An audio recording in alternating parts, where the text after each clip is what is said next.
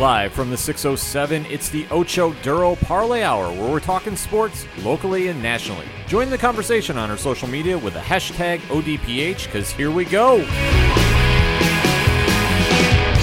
Instead of looking deep inside, every word I have to say, keep it simple. Welcome back for another edition of the O D P H podcast, better known as the Ocho Duro Parlay Hour. What is going on, everybody? My name is Ken M. Joining me in studio, as always, he is the co-host. His name is Padawan J. I'm going to make a guarantee right here and right now. This show will last longer than Francis Ngannou's last four fights.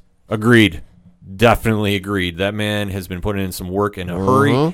But we have to put in our work ourselves, so definitely join in the conversation with us on social media. You can find all our accounts on ocho duro parlay hour dot com. Join in on Facebook, Twitter, and Instagram, and remember to use the hashtag O D P H for this episode. So let us kick off talking about the biggest sports story going on this week, and that is U F C two forty-nine. Yeah. The U F C returned to pay-per-view action this past weekend, live from Jacksonville, kicking off one of three fights that they have scheduled for the Florida area, mm-hmm. and a return to form, a return to prominence, a return just to action and a sense of normalcy, I guess is yeah. the easiest way to describe it. Yeah. The U F C definitely came back in full force, so we are going to be talking some recap action. So, Pad, kick us off. Yeah, so why don't we look at one of the main fights sticking out from the prelims, and it was one we talked about last week's show, uh, the welterweight matchup between Anthony Showtime Pettis and Donald Cowboy Cerrone. A little bit of controversy with this one, uh, as Anthony Anthony Pettis ended up defeating Donald Cerrone by unanimous decision. Yeah, this one definitely had a little bit of controversy to it uh, due to an eye poke that wasn't stopped for mm-hmm. uh, time for Cerrone to recover. Uh, really kind of questionable about this. Uh, it really threw him off his mm-hmm. game, and definitely it was a back-and-forth battle, to say the least. Yeah. So it, see, John Jones isn't the only one who gets away with eye pokes. Right. And yeah, like I said, when it happened, it was kind of like, wait, why are we not stopping the yeah. fight? And it's always troublesome to see that kind of happen mm. in any type, whether it's, you know, main card, prelims, whatever you want to define it as. Right. To see that happen definitely threw Cerrone off his game. And like we talked about in last week's show, Pettis definitely had the history with him, stepped up to the occasion. He looked great at welterweight. Mm. Cerrone, I hate saying it, looked like he's on the back end of the career. Yeah. And he's not at, like, like we talked last week, the Chuck Liddell place where, you know, you're getting knocked, that your broad jaw broken out with a broken hand. He's not there, but, you know, father time is catching up with him, and I think he's at the end. Yeah, he definitely looked like he's nearing the end of the of the road, so to speak, in this at this stage in his career. I would like to see him maybe get a couple more fights in and then call it a day. I, I wouldn't mind seeing that, but you know that he's not going to be making any title runs anytime no, soon. And, and no. you know, nothing to say, have shame about. He has a legendary M M A career, one, oh, yeah. one of the legends of the sport yeah. when it's all said and done. So this one definitely did not go in his favor. The eye poke, though, really stood out. And, oh, yeah. and then I think really hampered him when it happened. And for Pettis, he stuck to a very solid game plan. I mean, mm-hmm. like I said, very back and forth, but he comes back in the decision. So where he goes from here is anybody's guess. I yeah. mean, for him, I don't think a return to one fifty-five is going to be in the cards. I think he's stuck at one seventy. Right. And I think he can get back maybe into the mix, but he's got to make a big run. I don't I don't know if he's at that stage either to do it. I think that he can definitely show up in some fights, but to make a title run, especially in that division, it's tough. Welterweight is really turned into a very stacked division, to yeah. say the least. I don't know where he would necessarily go next, but I think he's ready to go whenever the U F C wants to call. So he can definitely do a spot and fill-in duty, I think, right now. Yeah, that, that's probably a safe bet for him. I mean, it's it's a name. It's a guy that, you know, if you call up somebody like a Jorge Masvidal or like a Damian Maia, and you go, hey, you want to fight Anthony Pettis? Uh, very few would turn it down.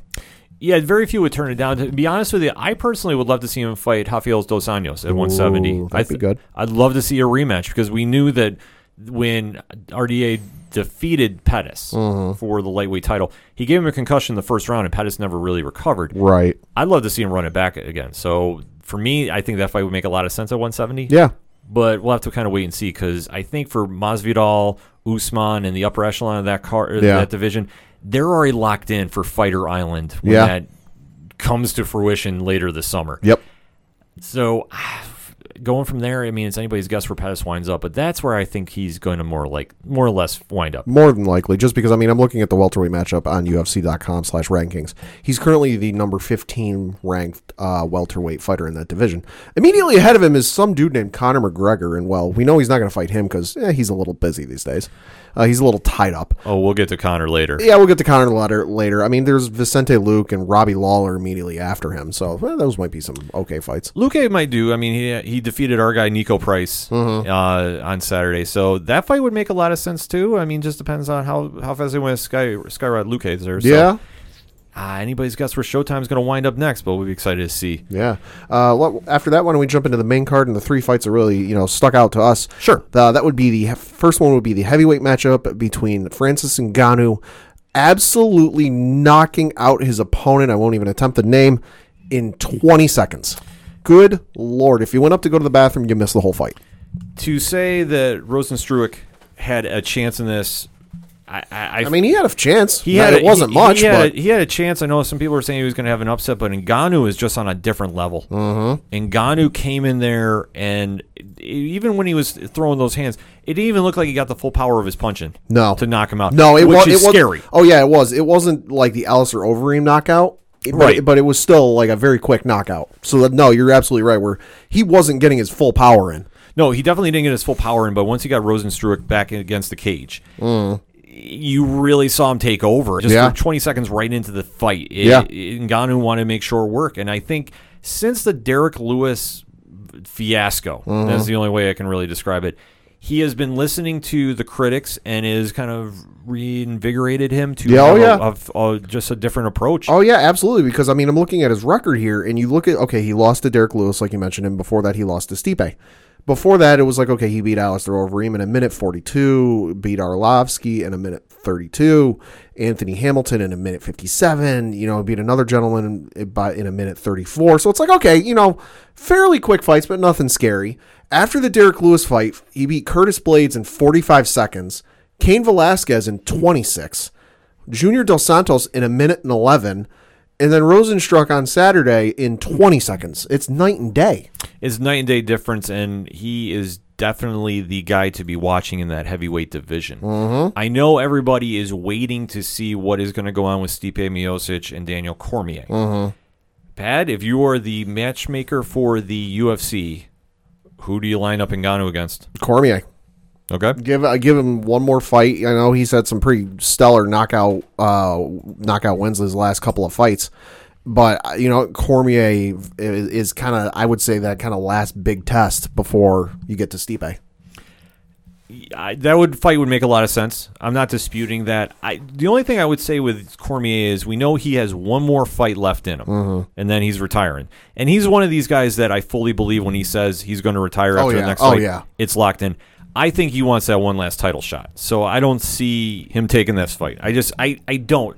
I, I could understand if they want to do like an interim title mm-hmm. since Miocic is currently champion, but obviously he's uh, being an essential worker and being involved with the fire right. department in Cleveland. Right. So whatever his future lies, if he's not coming back right away, they want to do Cormier and Ngannou for the interim title. Sure. sure. That makes sense. Sure. Otherwise, I could see him waiting for Miocic and doing their trilogy fight, and you know what? I have no issue doing that. Right. And for Ngannou, I'll even throw a wild name. Mm-hmm. John Jones. Hey, John don't want that smoke. John might not want that smoke, but eventually he's got to get up to heavyweight. And John would get eaten alive by Ngannou. I realize how good John is and you know how skilled he is.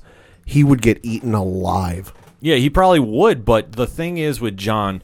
You've cleaned out the light heavyweight division. The move up to heavyweight is inevitable.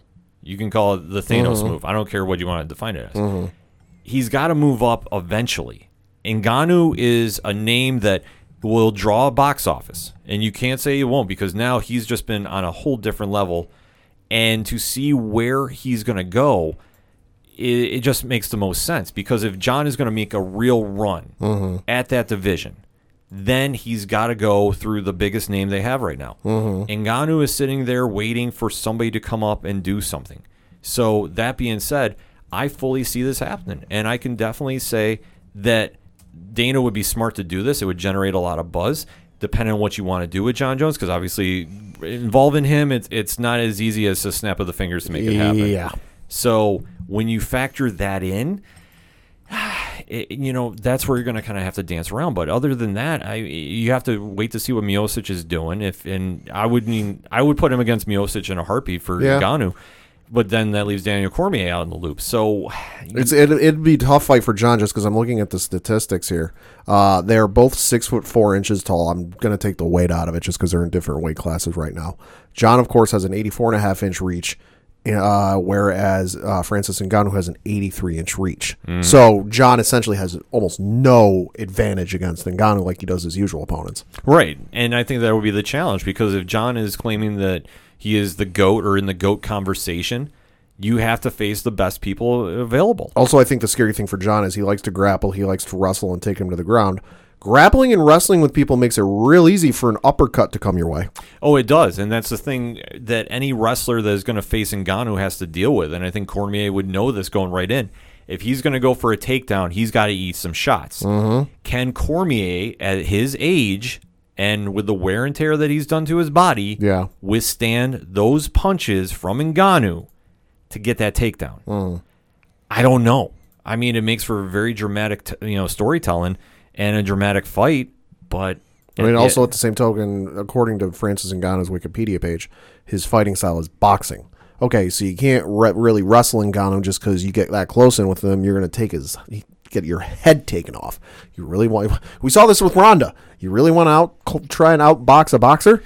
Well, that's the thing. You know that you can take him to the ground. Miocic did when they first fought. Right. So it's not to say that you can't take him down, but where we don't know is since that fight that Ngannou lost to Miocic in, mm. where is his wrestling at? Because he hasn't been demonstrating it, but he doesn't need to because no. he's just been going through and ripping through everybody. Right. So that being said, it's going to be an interesting line for the U F C to walk. Mm-hmm. If Cormier wants to do this, and you know it's going to be his final shot, I have to imagine an interim title has to be involved. I just I, I can't see him taking this fight otherwise. I know Ngannou wants to fight Cormier. I'd be okay with that. Mm-hmm. And if they want to do it for no belt involved, sure. But I'm just trying to think what Cormier wants to do, because yeah. ultimately he is going to be the one to make the decision, because Miocic, like I say, until we hear something that he is coming back mm-hmm. and a definitive timetable of when he's returning to M M A competition, mm. that division's held up. Right. So if you want to try throwing in a different name, sure, you can. And that's why I said John Jones would make some ideal mm-hmm. noise. But, you know, for Cormier, I think he's going to be the linchpin, depending on what he wants to do. If he wants to wait for Miocic, they can do that, and then Ngannou's right. on the sidelines, which right. I think after this performance, you, you can't. No. If you're the U F C, you can't afford to do. No. I just don't see him doing it. So. No. They got some decisions they need to make. Mm-hmm. But speaking of some decisions. Yeah. Uh, in our co-main event, we had the bant- bantamweight matchup between Henry Cejudo uh, against Dominick Cruz. And Henry Cejudo defended his belt against Dominick Cruz, uh, knocking him out in the second round. Okay. Well, this one got some issues with. Mm-hmm. It, this one, in my opinion, was a bad stoppage. Okay. Now, this is my opinion. Because when Cejudo was doing his damage, he had Cruz pinned up against the cage. Cruz was rising to his feet. Now, if you note the time stamp of when this knockout happened. Four minutes and fifty-eight seconds. So two more seconds, that round is over. Mm-hmm. Now, if Cruz is rising from the ground yeah. to his feet, if he's not defending, what do you call in this situation, Pat? Mm-hmm. Uh, I have no idea. I mean, because the thing of it is, is. It's a split-second decision. It's in the heat of the moment. It's easy to say this with slow-motion replay and watching it thirty-five-plus times. I'm sure they showed it during the fight, and you get a better and better look at it. But in the heat of the moment, I don't know.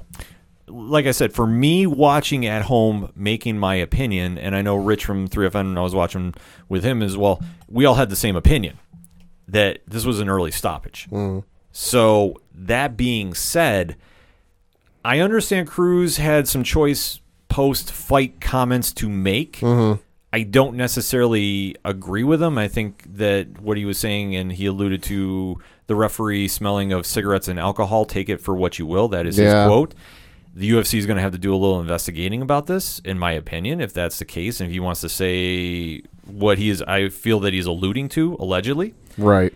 it, it really made for a bad look for him. Oh, yeah. And, well, and I can understand why he said what he did, and that's his own opinion. You know, we've all been there. Heat of the moment, something doesn't go our way, and we say something that in the moment we think we believe, but at the end of the day, it's not exactly how we quite feel. No, and I can understand his his feelings behind this, not saying about the alcohol and cigarette comments. Oh, yeah, and, and it, I can understand his frustration because, you know, at the end of the day, he knew he was getting up. He knew I was standing up. I knew that the round wasn't over because I didn't hear the air horn blow. Mm-hmm. And for him coming back from the injuries he has had, mm-hmm. to have his comeback fight end like that, mm-hmm. I can fully understand his frustration. I get it. Not disputing that one bit. But he has to be smarter about those comments and understand heat in the moment. And as we are recording, there has not been an apology or uh, retraction right. from those comments that I have seen. So that being said, that wasn't the big headline coming out of this fight. No. Uh, Cejudo, and if I you could see me, I'm using air quotes here, retired. Yeah, he gave this big farewell speech at the end of the fight. So, Pad, let me ask you this. Do you buy it? To a certain degree. Uh, on the on the one hand, you know, I believe it that he's done with M M A, that you you think about just his, you know, sports competing. From what I can see here on his Wikipedia page, Uh, his first uh, professional, and note, I'm again professional uh, M M A fight was on March second of twenty thirteen. So he's been doing M M A fights for the last seven years.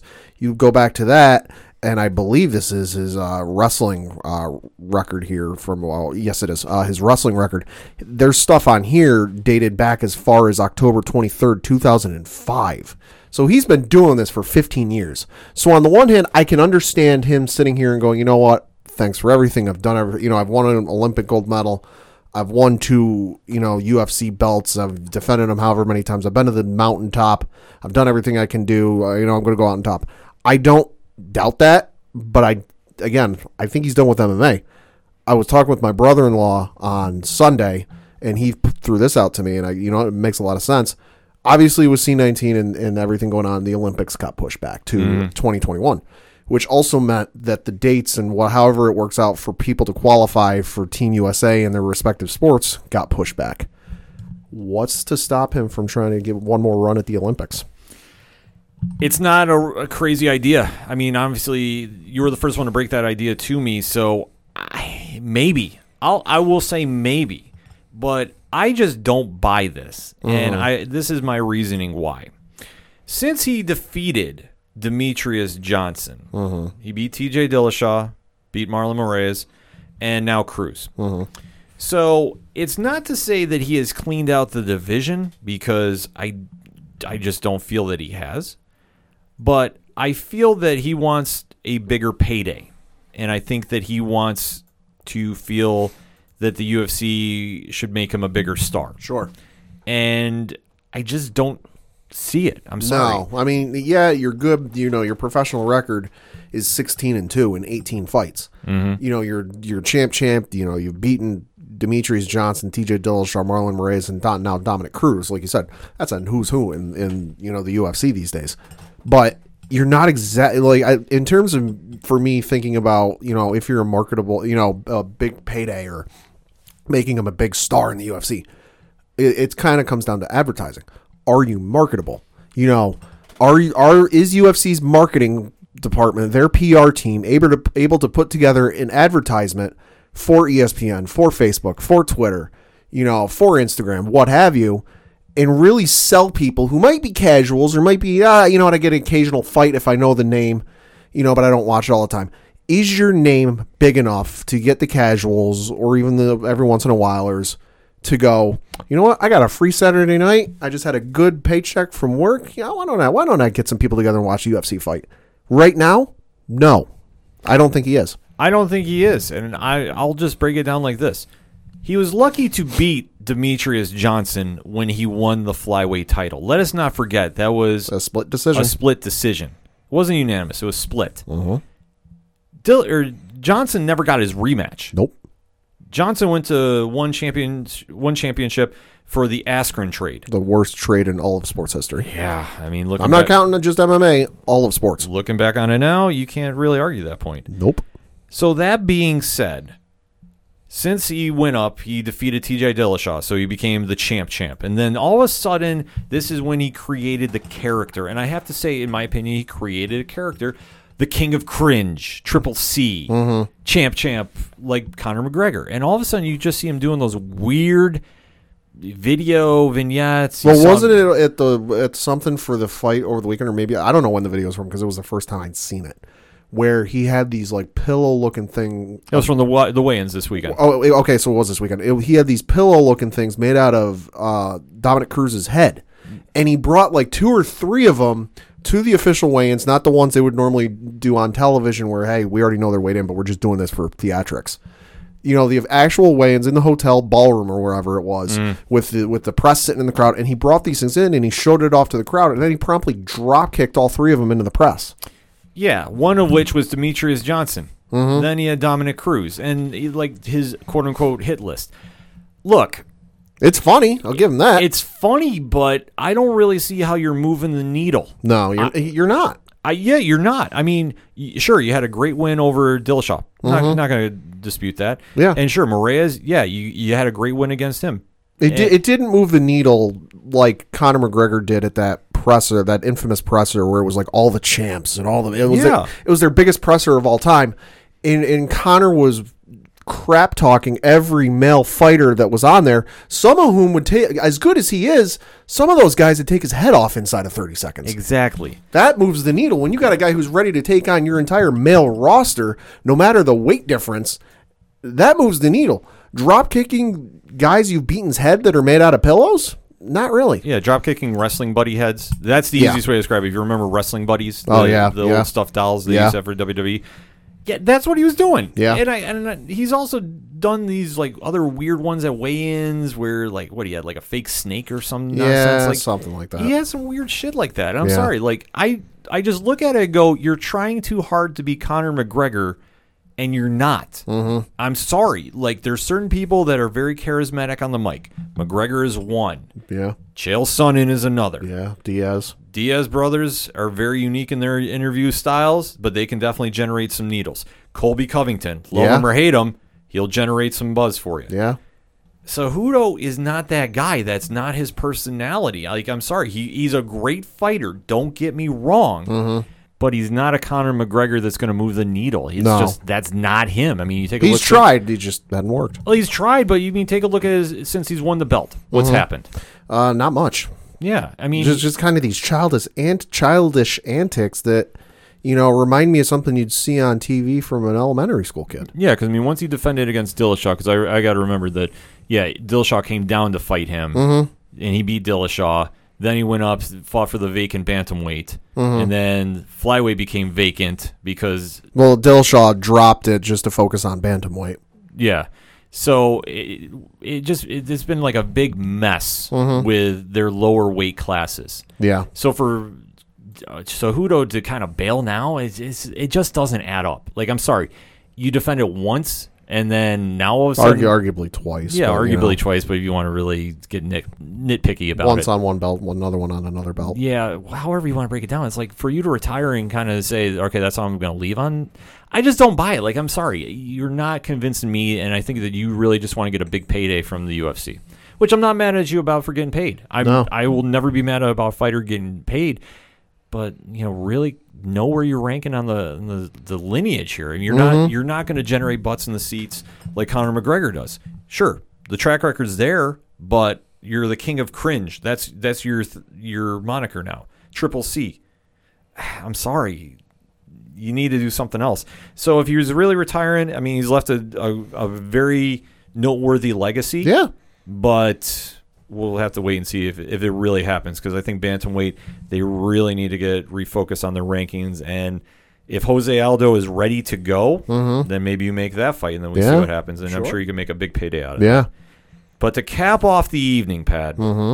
uh, you had the lightweight matchup between Justin Gaethje and Tony Ferguson, and, and if we all remember, uh, this was the fight that had title implications in it uh, because of C nineteen and and. Uh, Khabib wasn't able to travel out, out of Russia. You know, the winner of this fight was going to get Khabib whenever that is able fight is able to be uh, hap- made happen. We all want it to be Tony Ferguson, and well, that's not going to happen now because Justin Gaethje defeated Tony Ferguson via T K O. Let me put it this way, Pad. Gaethje put a whooping on Ferguson. Oh, yeah. This was Justin Gaethje's greatest fight that I've ever seen him in a cage. Of all the fights he has done, he fought smart. Yeah. He was very tactical. He was on point with his punches. The only thing that was scary about this is he did not hold back. You know, right. You know how certain fighters will just kind of work your jab and not go full mm-hmm. full force. Kind of like how the Diaz brothers fight. They just they kind of do the Stockton slap, they call yeah, it. Yeah, yeah. Gaethje was winding up and swinging for the fences. Mm-hmm. And Ferguson, to his credit, stayed in the pocket and ate every shot he had, mm-hmm. which is insane when you watch this fight. Yeah. Gaethje didn't budge. He kept pressing forward. Mm-hmm. Ferguson, I don't know if he got a concussion early. The only damage, which I know for a fact, is he got a broken orbital bone that he now needs surgery on. Yeah, he's actually in the hospital. There's video of him on, I want to say, maybe his Instagram, dancing in his uh, hospital room in a dressing gown with that little like monitor I V thing still hooked up to him. Insane. Absolutely he's, he's insane. Still, he's dancing in the ho- uh, hospital room. And for him to take that weapon... When he hadn't lost in... Since uh, U F C, uh, U F C on Fox, uh, that was on May fifth of twenty twelve. Now, if you don't understand how long ago it was, I can't quote the thing I saw on the M M A subreddit uh, verbatim, but it was kind of detailing like how long it had been since uh, uh, Tony Ferguson had lost. Two things I remember very distinctly off that list. One, women weren't fighting in the U F C yet. Mm. And then Conor McGregor was still on welfare. That's how long ago it was. Damn. It's been a minute since he's lost. So you got you got Gaethje going in there. You know, the man who's been looking to take out Khabib's he, taking take Khabib's head off for the last five, six years. And you standing there no fear? Well, it just goes to show what Gaethje was ready for this moment, and we've I've long said on this podcast, Gaethje has been overlooked by the U F C. I mm-hmm. know that his fighting style, listen, he's great when he gets in there. He likes to scrap up with people. Yeah. He definitely has no issue throwing hands with whoever. And to see him finally get in there and really demonstrate this is what I'm bringing to the table to the U F C brass, mm-hmm. I think is huge. Well, and you stand, you look at the stats just on U F C dot com from the fight. You know, Gaethje, one hundred forty-three total strikes to one hundred thirty-six from Ferguson. You know, significant strikes, same number. Takedowns, zero. No, oh, yeah. Submission attempts, zero. Knockdowns, zero. You know what passes, you, zero. You know what you get out of Gaethje. Let's say Gaethje keeps his uh, keeps one thing intact: his zero percent grappling accuracy. Yeah, he does not have any intention on grappling with you. He's Even, if, if if the stats on his uh, fighter page on U F C are to be believed, in his entire U F C career, he's attempted one takedown. I would. Full, Lord knows when it was. Uh, probably against the Poirier fight because I I think that's the one he lost. Could be. Yeah, that one, I, I think, you know, because Poirier, he got knocked out super early. Uh, either way, this is just, or no, he got knocked out in the fourth round. Man, I, there's so many knockouts that he's had in this cage. And then, like I said, I think the, the Poirier one, because he was losing that one, that's where he took the knockout of. Because usually his his ring work doesn't go past the first round. No. I mean, he got stopped in the fourth by Poirier. But to take a look at most of his other cage work, it's been first-round T K Os. First first round against Cerrone, first round against Edson Barbosa, first round against James Vick, first round against Brian Foster. That was back in World Series of Fighting. Yeah, when he came over to the U F C, he came in to definitely set the tone and jump into one of the deepest divisions going. Mm-hmm. For Tony Ferguson to take this fight, I fully applaud him. Yeah. Because you know what? He could have sat out. He could have waited. He wanted to stay active. Albeit, though, when he did the fake weight cut, Uh, before, when the original fight was scheduled and then to do another weight cut, mm-hmm. I, I have to say, in my opinion, that was probably a dumb move. Maybe. Because you got to let your body heal and recover. And it probably threw his timing off because he did not look like the Tony we know coming out the gate. He, mm-hmm. looked, he looked a little bit slower. Mm-hmm. Hard to say what it is. Yeah. But it could be Gaethje just rocked him early because Gaethje was throwing haymakers. Mm-hmm. The entire time. He went in there with a mission, and he set that mission. Oh, yeah. Which, take like I said, take nothing away from Ferguson. He stayed in that pocket. He took a whipping. Oh, yeah. A whooping. If, you know, whatever you want to say, he just got his ass kicked. And when he got knocked out, and they had to stop the fight because by the fifth round when he was standing, we, we often talk about the stanky leg mm-hmm. stance. He was out on his feet. This is the only time I've ever seen a man physically knocked out standing. Mm-hmm. Oh, okay. He was in rough shape. So the stoppage made perfect sense. Yeah. And like I said, he took a whooping on this one. To try putting it mildly, Ferguson risked it all and came up broke. Mm-hmm. No shame in it, though, because as a fighter, this is what you you get paid to do. You get paid yeah. to go fight. You don't get paid to sit on the sidelines. So, this being said, Pad, what do you think is next for Ferguson? Let me go there first. Um, I think you, you have him fight maybe somebody else in the lightweight division, and then whatever ends up happening with Gaethje and Khabib, then you make that fight.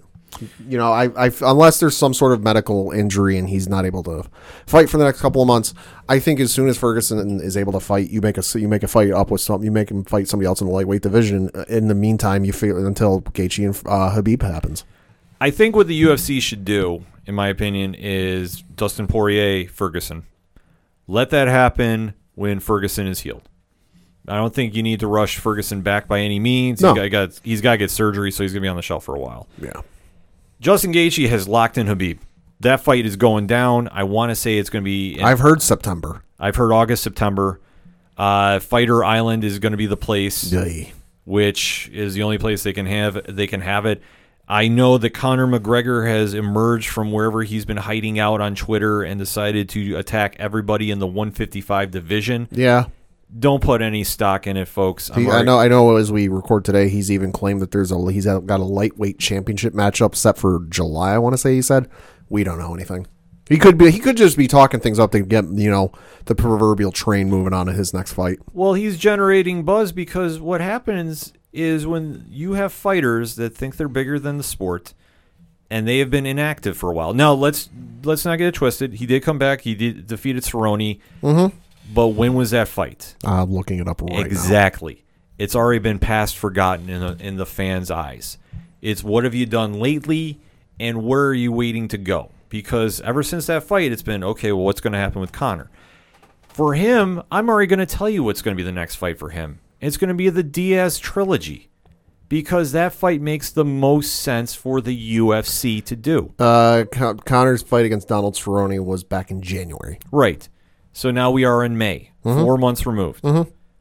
And then Con- Conor Conor came out of that looking like a million bucks because that was only forty seconds. Exactly. So, so he's not exactly hurt. No, he's not hurt. He's sitting on the sidelines just wait, waiting to see what happens. Now, granted, everything going on with C nineteen. He can't is, get out of Ireland. Has been a little pushback, sure. Or wherever he lives, because I can't tell you. Right, which you, I assume he's he's he's back there in Ireland. Yeah. So as soon as everything's lifted, I'm sure the U F C is going to make something happen. Mm-hmm. And for him, it's what fight makes the most sense. And he's not going to fight Khabib. I'm sorry. Everybody keeps saying that that fight's going to happen. No. It's not happening. No, if if, it, if the Khabib fight had been a little closer, you know, a little more, give me a coin and I'll tell you who should have won type of thing, yeah, you got an argument. It wasn't close. No, it wasn't close. Khabib mauled him.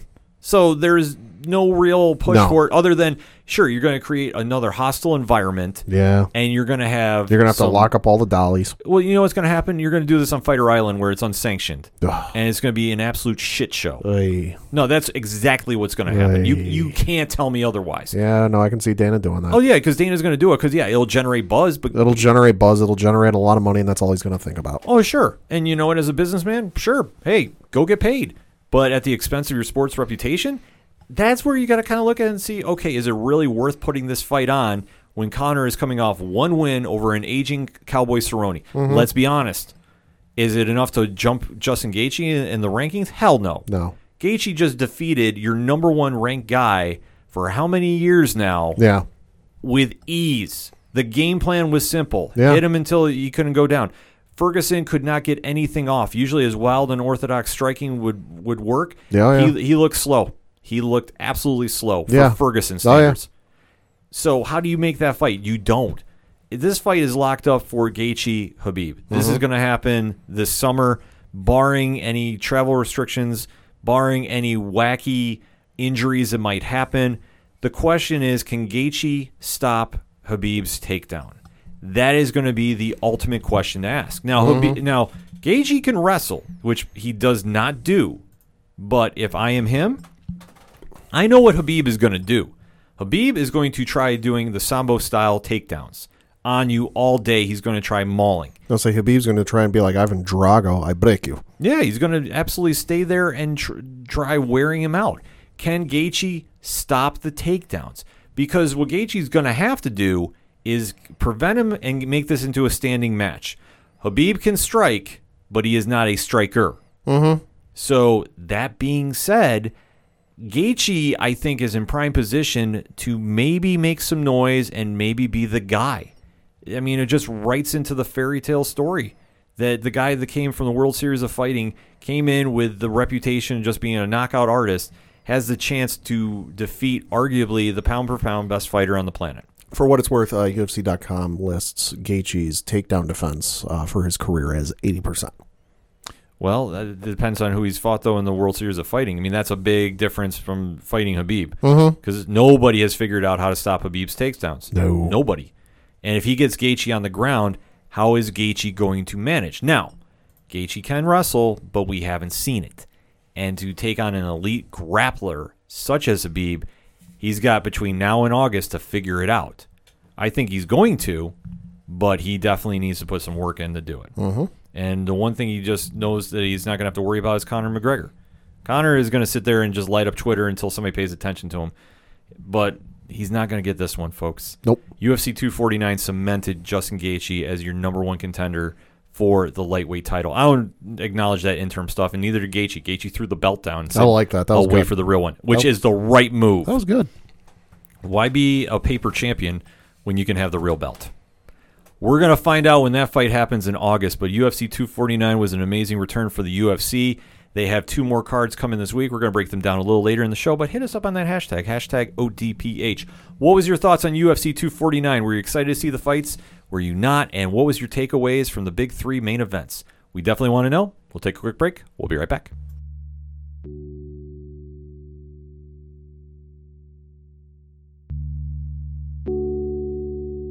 Can you imagine a world immune to all forms of cancer? Ladies and gentlemen, the time has come for our fourth annual live stream for the cure. And this year, we need your help more than ever. Please join us May twenty-seventh through May thirty-first for forty-eight hours of live content from guests and podcasts around the world. We'll be aiming for our most ambitious goal to date as we try to raise ten thousand dollars for the Cancer Research Institute. Please visit w w w dot livestream for the cure dot com for more information on this year's event and how you can be a part of it. Together, we can make a difference. Can't wait to see. It's a heartbreak, soul-shaped radio time. Taking four steps forward, no steps back. Hey, this is Vince, the Common Man, C T O, a local M M A fighter, telling you to keep on listening to the O D P H, the six oh seven's up-and-coming newest podcast.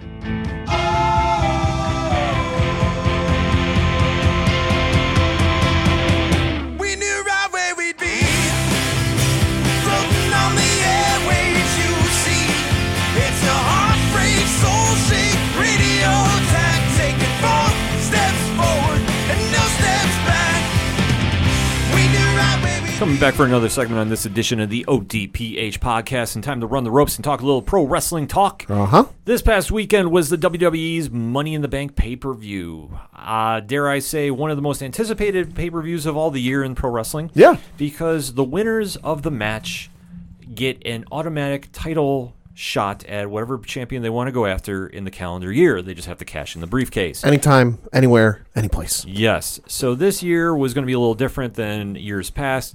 That this year the match was going to be staged in Titan Tower, mm-hmm. the home of the W W E uh, corporate headquarters in Stamford, Connecticut, and we really didn't know what to expect from this event. Right. Boy, did we get something. Yeah, we did. So let us break down the card pads. So starting from the beginning. Yeah, so on the pre-show, uh, you had Jeff Hardy defeat Cesaro via pinfall. Nothing really special there. You know, Jeff Hardy coming back from injury, I want to say it was. I forget what it was. Uh, Jeff Hardy coming back and having kind of his first match, you know, since he returned to SmackDown. I want to say it was last week or something like that. Yeah, his redemption story right now on SmackDown is one of the big storylines they're pushing. Yeah. And obviously it's going to set up for a big match against Sheamus, which... I don't know when that's going to happen. I know the Backlash pay-per-view has been announced, mm-hmm. so I would assume there, but probably they're really trying to make something happen with Hardy. Uh, great match. Uh, I always say I I always like to see Cesaro featured more prominently yeah. on the card. Yeah, but this was a great way to just let him showcase his skills and great way to start the show. Yeah. Uh, after that, jumping into the main card, you had the fatal four-way tag team matchup for the SmackDown Tag Team Championships between uh, the New Day, uh, Lucha House Party, Uh, Miz and Morrison, and then the Forgotten Sons, uh, but and you had the New Day retain their championships. This one was a fun match. No, yeah. Nothing super crazy. John Morrison is an athletic freak. Yeah, a little bit. The Shining Wizard he pulled off in this was yeah. absolutely bananas. Yeah. And, and yeah, I where do you be, even begin to describe his athletic ability? Mm-hmm. But overall, this was pretty... Uh, Standard. Standard. I mean, it, it, it normally fatal four-way tag team matchups are exciting because, oh, look at all the people, all the craziness. But they've been doing these multi-man tag team matchups for the belts for like the last couple of pay-per-views. Yeah, SmackDown's tag team division is not good because no. they don't really have any storylines going. I know when the Usos were taken off the table because one is injured for uh, eight to nine months. Yeah, for a very lengthy time period. It really threw a wrench in everybody's plans. The Forgotten Sons got the call up from N X T, and, yeah. th- and they've looked good since they've been up there. Yeah.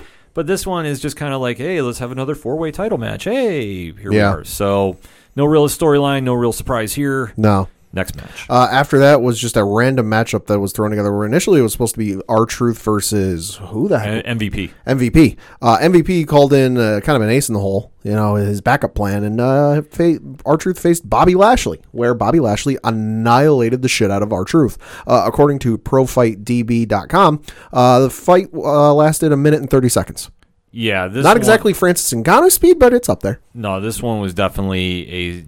just straight up bathroom, ass kicking. That uh, was a bathroom break. It was a bathroom break. I know they're really high on pushing Lashley right now mm-hmm. with uh, M V P, which I, it could work. If M V P is doing what I think he's doing, and that's forming a stable, yeah, I'd be okay with it because um, he can talk on the mic. Lashley can't. It's mm-hmm. been well documented. Mm-hmm. And I know when Apollo Crews comes back from the injury, which I think is uh, completely fake, too, by the way. I think okay. I, I've read various reports saying that that was scheduled to be that way. Okay. So hoping that is the case, haven't heard anything official, but if it is, uh, I think that pairing is going to be good. And if they throw in the Shane Thorne tag team, because I know M V P was trying to recruit mm. him and the other gentleman. Gotcha. Um, right there you go, which I am completely okay with. So let's see what happens there. Yeah. Um, next match. After that was the uh, SmackDown Women's Championship matchup between Bayley uh, defending her belt against Tamina, and Bayley won. Uh, okay matchup, all things considered. Like we said last week's show when we were previewing the card. You know, filler matchup. It's a you know, it's just something to get Bayley some action on on the pay per view. Yeah, this one was probably the most predictable of yeah. all the matches. Yeah, uh, Tamina just coming back from an extended time period off, and I will say she put on a good match. Yeah, she looked good. Yeah, you could say Bayley did a lot of the work for yeah. it. Whatever the case is, it yeah. was an entertaining match. Yeah, not the greatest thing I've ever seen, but it definitely painted Tamina as a possible contender, which sure it, I think is is very good for her because I think that. With injuries, she's just never been utilized right. So mm-hmm. to see her get some time, it was definitely good. And like I said, this was a pretty standard match. So yep. nothing really crazy except to extend the Sasha Bailey yeah. storyline one more time. Yep. Uh, after that was the Universal Championship matchup between Braun Strowman defending his belt against Bray Wyatt. Uh, and Braun won, uh, defeating Bray Wyatt. And we should note it was Bray Wyatt, not The Fiend, although... that matchup's coming probably in the next pay-per-view because uh, based off the end of the match. Yeah, I definitely would say that that is going to happen, which... I was surprised they didn't try doing some kind of taped shenanigans. Like Bray goes under the ring and comes back up as The Fiend. Well, I mean, this whole matchup was taped. So Well, well right, but uh, just to edit in, like mm. to see something different happen gotcha. With it. Because we knew this was going to be taped. The, this portion of the card was done at the Performance Center. Right. To clarify for everybody listening at home. And especially when you saw the Firefly Funhouse uh, stuffed animals mm. or puppets or whatever. Well, the, the way I understood it with the pay-per-view was... we knew going into it that the uh, ladder matchup for the Money in the Bank stuff at Titan Towers was pre-taped. Mm-hmm. The way I had read it was that anything at the Performance Center was live. Okay, but and I know, and, but I and I didn't pick up on it. But I had read that the Braun Strowman Bray Wyatt matchup was taped because of the fact they wanted to kind of keep things a secret that they were bringing in the puppets. Well, that would make sense, and, and that was and that was a great touch. I like seeing them show up at ringside. I like just kind of the. Back and forth he and, and Bray were having where Bray's really trying to bring him back into the fold, you know, bring the black sheep home. And I got to say, I didn't believe it, but it was great selling to have Braun put that mask back on again and really like sell it like, oh, you got me under your control. I'm one of you again. Nah, just kidding. Yeah, I, they want to really extend that story, and, and I had no issue with that. I, obviously, they want to touch upon it with mm-hmm. Roman being out, and we don't have a timetable of when he's coming back. So right. I expect this feud to go on a little longer, and now the Braun's going to have to fight the Fiend at the, I'm assuming, Backlash as well. So, yeah. you know, let's see where we go from there. So mm-hmm. not a bad match, though. No. Uh, after that was the W W E Championship matchup between Drew McIntyre and Seth Rollins, with Drew McIntyre retaining and beating Seth Rollins. Yeah, this was the match of the night, in my opinion. Yeah. Very good back and forth. Very yeah. good storytelling. Rollins put over McIntyre huge mm-hmm. and did what they needed to do, because they really need to establish McIntyre as a true champion. Yeah. I think, unfortunately, now in front of, with the lack of live crowds, you really need to sell that story to the watchers at home. Well, what few watchers they have. Well, either way, this is how they're going to be doing their business for yeah. further notice. So yeah. you really need to sell him as a champion. And Rollins did the right thing about putting him over. I mean, the ending was kind of weird, though. Mm-hmm. And the ending was, after the match, McIntyre wanted Rollins to shake his hand. Yeah, well, which you don't normally see between a uh, face and a heel. Right, and I'm not sure what they're going to try going with, if it's something in, that's an evolution of Drew's character. Rollins did do it. Um, mm-hmm. It just kind of seemed like, all right, what are you trying to establish? Are you going to try doing something like how Ring of Honor used to do with shaking hands after matches? Like, I don't know, like... It just kind of looked really weird yeah, to me. Yeah. It's like I, I was not expecting to see that. So. No, I wasn't either. But no, like you said, good matchup. You know, the sh- the handshake at the end, though, was a little weird, just because the last, you know, however many years, you've seen somebody extend their hand in W W E. It's like, oh, don't do that. They're going to screw you over. Yeah. So see it here. It, we'll have to see where it plays out. Didn't really get too much of a follow-up on Monday night, but we'll follow up on Monday Night Raw after we get done talking about the main event. Yeah, so the main event, of course, was the Money in the Bank ladder matches, and I say matches because the unique thing they did with these is they had them both taking place at the same point, uh, starting in different areas. The women started in what I presume to be the lobby yes. of Titan Towers. Uh, the men started in uh, weight room, and I got to say, highlight of this entire matchup, men and women, Asuka, and just crazy dancing Asuka. When you give her, you know, free reign to just go nuts and start dancing, and like she's dancing in the elevator, was the funniest thing I've seen in a while. Asuka has really stepped up her character mm-hmm. as of late. I would, I want to say, man, since the Royal Rumble, I think she's yes. really stepped it up, just being absolutely over the top, mm-hmm. and it's paying off because she is stealing the scenery, stealing the spotlight wherever she is. Yeah. So her crazy antics from the minute she jumped off the, the second floor of the lobby mm-hmm. onto everybody. And the, and the sell job of that was great because they're introducing the, the competitors back, back and forth. They're switching men, women, men, women. And Asuka's music hits, and you've and you've got all the other women there. You've got Carmella, Dana Brooke, Lacey Evans, Nia Jax, and Shayna Baszler all standing there, and they're kind of like, where's Asuka? Like, where where is she? And then the camera just pans up, and it goes, oh, shit, there she is. Yeah. So it was definitely wild to see, and it was a really nice touch-up, like mm-hmm. I, I have to say. So I, I thought that was kind of cool. And then for the men's side, they started in the weight room that's mm-hmm. in Titan Tower. Say Drew's taking a hit in his paycheck this week. Yeah. Or not, not Drew, uh, Corbin. Yeah, because, I mean, Breakdown was in that. Yeah, so that matchup was between with Otis, A J Styles, Alistair Black, Daniel Bryan, King Corbin, and Rey Mysterio. Yeah, and then obviously you started a little wild. You had Corbin throwing a weight through a mirror. It was like a forty-five pound weight or something like that. And he, bro- he broke the mirror, and he's standing there, and he's like, oh, shit, that's coming out of my paycheck, isn't it? Yeah, it was absolutely wild to see. Let's say then, what was it, Ray tried killing A J Styles by pinning him under a, a bar and some weights? Yeah. So it was kind of... Because we're not done killing that, man. Yeah, we're not done killing anything here. And we'll even get to that a little later here uh-huh. in, this, in this segment. Yep. It, but then they start going to work their way up to the roof because that's where the ring that has the ladders and yep. the briefcase hanging yep. are all up there. So it's... Yeah, well, I would say what, what, at one point, who was it? Rey Mysterio, I think, ran into the...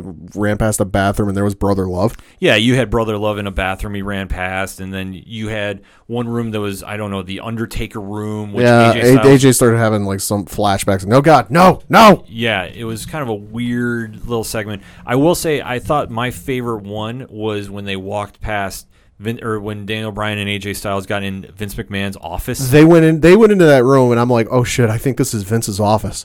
And you couldn't tell just because as fast as they were moving, as much as the camera was moving. But as soon as they stopped and and they zoomed in on Vince, and you heard his theme music, I was like, oh, shit, they're in trouble. Yeah, it was really funny to see Vince, which I know a lot of people are saying Vince was wearing jeans, and mm. nobody has ever seen that before. Probably not. Yeah, a lot of a lot of the W W F superstars and uh, talent were, were commenting about that. Ah. But to see him kind of have that little interaction, that was a cool thing too. Uh, the only one that I I didn't really I understand why it was in there, but I was like, okay, this this really feels out of place. Mm-hmm. Was when Dana Brooke took the briefcase from what we now know is the Money in the Bank conference room. Yeah, and that one didn't make a lot of sense to me either. Yeah, and they had they had to cut away to a scene with Stephanie McMahon, which obviously looked edited. Yeah, to explain to Dana, no, you need to go yeah. to the roof, and because like, and like, and that's the thing is, it looked dumb to do that just because it was very well documented and very well established that the the briefcase was would be on the roof, that you got to go to the roof to get the briefcases. And she just stops at the first briefcase she sees and goes, oh, I won. I was like, really? That's kind of dumb. Yeah, but I understand they wanted to kind of do something fun because the, the overall idea for this was to have some fun comedy in it. Yeah. I mean, when they got down to Paul Heyman and catering, I'm assuming. Oh, my God. And he tries doing his spiel. And he tried doing his spiel in front of everybody because this is when all the competitors are at the table. Yep. And Otis goes through his best John Belushi Beluto oh my God. food fight, food which, fight. which I did tweet out, and I, I want credit if W W E Shop is listening. If you do an Animal House T-shirt with Otis, I want one cent because I gave the idea out. And it was a fun little segment they did, yeah, and then yeah. they finally get everybody to the roof yep. with the women's uh, competitors getting there first. Well, the women's competitors get there first, and they're and they're fighting, and I want to say it was Nia Jax, Asuka, and somebody else. Was it Carmella? It might have been Carmella. Might, might have been Carmella there. You know, they're and, and Asuka's there, the lone, the lone person at the top. And this is one thing out of the match that did make any damn sense to me. You got Asuka on one side of the uh, the ladder. King Corbin comes up on the other side of the ladder. They start fighting each other. And I'm like, you're going for entirely separate briefcases here. What are you doing? See, I think it was just Asuka being crazy. Mm. And Asuka was just not letting anybody near the top. That could be. And I think, especially to win the hearts of the internet wrestling community, mm-hmm. anything that you can do to stop Corbin from winning the title. Yeah. You just you have to do. Yeah. So I think that that was the only reason why. I agree with you. I thought it was kind of odd, but it, it was it was just weird because like she gets up there and Corbin gets up there, and I honestly can't remember who started swinging first. Asuka. But I was just like they started fighting. I'm like, why are you fighting? Like I'm not even like I'm stop fighting. You know, just why are you fighting? You're going for separate briefcases. Yeah, I just thought it was, it was just a cool little fun moment just for the internet community. Yeah, I mean, that's the way I ran with it. Yeah, and then she winds up knocking off Corbin and wins the briefcase. Yep. So that part is done. Yep. Now the men's competitors make it up to the roof. Mm-hmm. Baron Corbin should be arrested for murder. Well, no, they're alive. Well, they're alive. They're but, alive. But, but attempted murder, should we Attempt, say? Attempted murder, yeah. He kind of threw Alistair Black and Rey Mysterio off the top of the Titan Towers. They landed on a lower balcony, but it sure as shit looked like he killed them. Yeah, which... Yet, I think everyone said was going to happen. Yes, which now I'm saying his gimmick should be he's a serial killer because he tried mm. killing Elias at the Performance Center. Yep. He's now tried killing Aleister Black and Rey Mysterio off the roof. Yep. What is next for this madman? We need answers. So, yeah, so they're taking off the playing field. Yep. So you have A J Styles, Daniel Bryan, and Corbin fighting. And Otis. And Otis, who is lurking at the bottom of the – or he's at the bottom of the ring because everybody else is trying to climb the ladder. Mm-hmm. Corbin, Corbin's been taken out at this point, yep. if I'm not mistaken. Yep. So you have A J and Daniel Bryan trying to fight to the top of the briefcase. Yep. As they're doing this, since Otis has already tried climbing up the ladder, but he's breaking it because he's too big. Yep. He can't do nothing. And as they're fighting, they wind up losing the briefcase, and it falls right in the hands of Otis. Boy, where have I seen that before? Hmm. To C W a number of years ago? Yeah, not too recently. They just did this, too, with John Morrison. Yep. So kind of a, a rewind of an ending, but... Your winner of the men's Money in the Bank is Otis, yeah. which nobody saw coming. No, I like, mean, I know we talked about it, but I was like, oh, wouldn't it be funny? Like, I don't think we ever seriously thought for a minute that Otis would win, you know, the Money in the Bank briefcase. Yeah, the only person who called it was Ghost of the Stratosphere. Okay. They did tweet it out, uh, All right. which that was, a, like, they should win. Like, they were pulling, and honest to God, I think everybody from Rich from three F N to you to Coach to everybody about damn lost their minds. Yeah. When Otis won. I couldn't believe it. I, I who called this? Like I, I, I if anybody is winning twenty twenty, it's him. It's Otis. It's him. Yeah. He has the best storyline going on SmackDown right mm-hmm. now with him and Mandy Rose and, yep. and everything going on there. He's now won Money in the Bank. Yep. I heard from a couple different sites I read that he is only planning on cashing that in for the tag team titles, which the, I noticed that when they were saying when they were kind of explaining the briefcases throughout the night and then right before the match started, they never specified who, what belt you have to challenge for. It's just you have to, you're cha- you know, it's a championship matchup. Yeah. Now, notably, the promo for SmackDown on Friday, I want to say, they are promoting that, like, with his sights set on Braun Strowman. Well, you would imagine that he's going to get talked out of it. Like, I could see Tucker Knight, his tag team partner, saying, no, you got to go for the world title. You mm-hmm. got to take one shot. I could see Mandy telling him to. Yeah. And as he should. Yeah. I'm not saying he's got to do it Friday night, but I tell you what, that'd be a hell of a rating. Yeah. If you want to give a spike to your ratings Friday night, yeah, you do it then. Yeah. Otherwise, you could make the match for Backlash. Mm-hmm. I just don't know how you do that with Bray Wyatt. No, it, for Otis, just in terms of like how he and Braun are presented on screen, I, you know, Otis is very good. He's a good wrestler. You know, he can go with anybody. I think just for pure story purposes, and you look how Braun ran through Bray. Mm-hmm. And just how he runs through everybody. He gets on that freight train running around the ring, and he demolishes people through barricades and this and that. I think Otis has to be one of those Money in the Bank briefcase holders where you kind of like seize on the opportunity, like a Seth Rollins at WrestleMania a couple of years ago where Roman and Brock were both laying on the ground motionless. Mm-hmm. You know, like a like a Dolph Ziggler who cashed in on a, on Alberto Del Rio on a bad leg. Yeah. I, I think Bra- I think Otis has to seize an opportune moment where it's most advantageous to him, because I think otherwise, if you just straight up challenge Braun, like, all right, Braun, Backlash, you, me, Braun's going to run through you. Well, he probably is. Like, I I don't know what – this is the one that I just don't know how they're going to wind up doing. Mm-hmm. I really don't, because on one hand, if you put Otis in against Braun, that's a great idea to do because – Vince you know, likes hosses. He does like his hoss matches.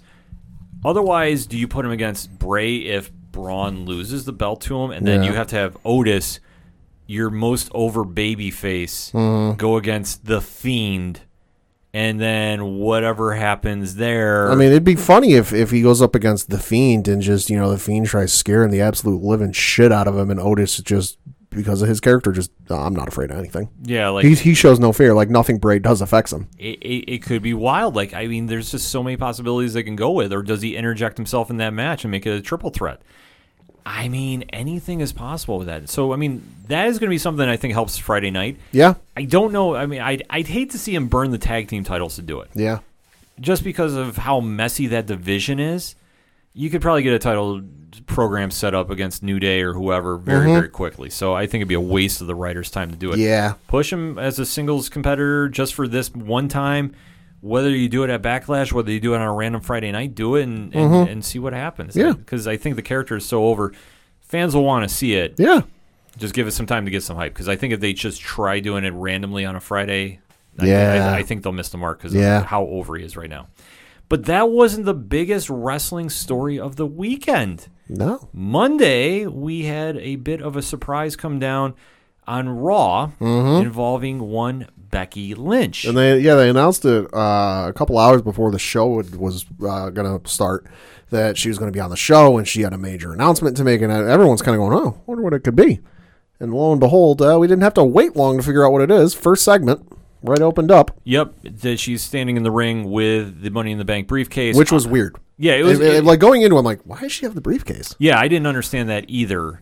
And then Asuka comes down. And she's like, all, that's mine. That's mine. That's yeah, mine. Yeah. And then Becky goes, yeah, you're right.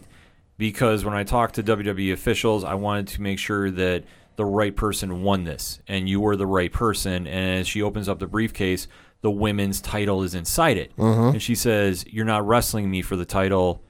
You are the champion. Mm-hmm. And as Asuka is freaking out about it, she's like, you know, celebrating. And she goes, you continue being a warrior. I'm going to go be a mother. And yep. it's announced that Becky Lynch and Seth Rollins are now expecting some congratulations to them. Yeah, very much. Yeah. So Becky will be leaving the W W E. That, I'm just calling it now. That kid is going to be jumping all over the place. Oh, yeah. Given, given his parents' you know history and their pedigree, that kid is going to be jumping everywhere.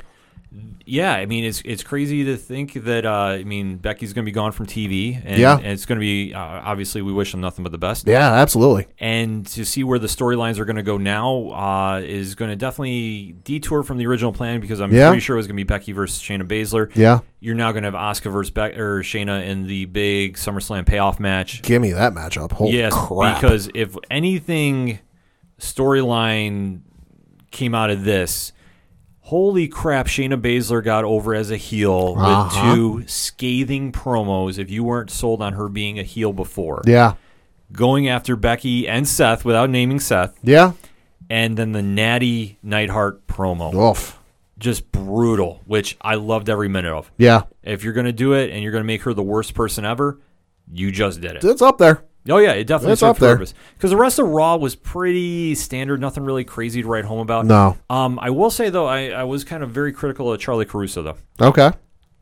Her questions when she was asking Drew McIntyre just seemed like she wasn't listening to the answers he was given. Mm. It kind of seemed out of place. Mm. And then at the end when there was Edge versus Orton in the ring, yeah, and they're talking about doing their wrestling match now mm-hmm. for Backlash, she kept hyping up this is going to be the greatest wrestling match of all time.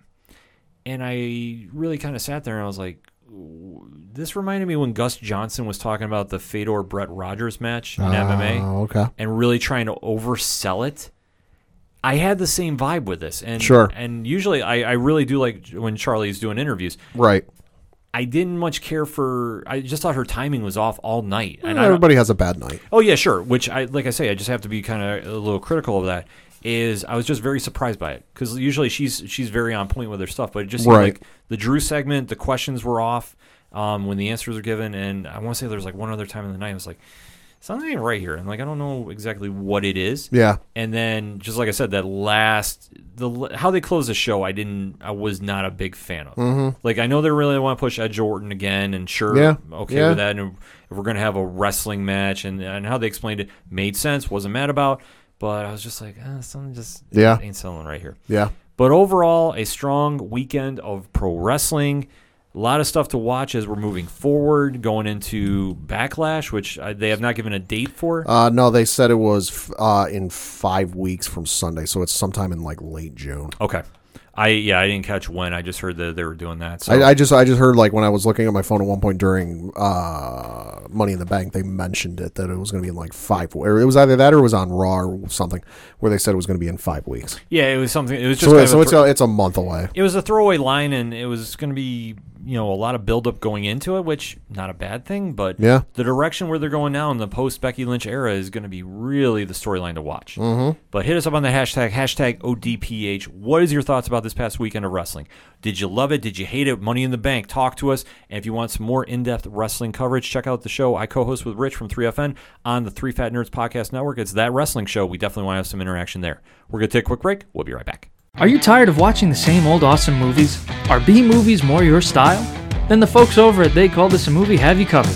Join us every Thursday as we review the worst of the worst in sci-fi, action, comedy, and more. We are available on iTunes, Stitcher, Spotify, and Podbean at they called this a movie dot podbean dot com. They Called This a Movie, testing the strength of friendships, one terrible movie at a time. Hey, this is Johnny Moose from Excite Wrestling, and you're listening to the O D P H. I didn't mess it up. I thought I would. Right now, back to the guys.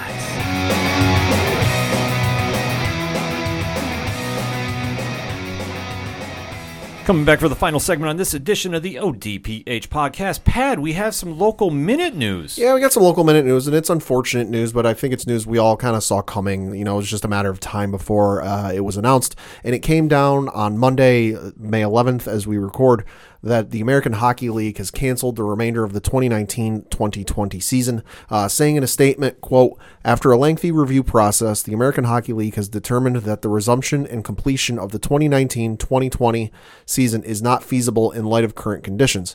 The league's operational focus has turned toward actively preparing for the twenty twenty to twenty twenty-one excuse me, season. We are very grateful to the National Hockey League and its teams for their support and leadership in navigating through the challenges faced over the past two months.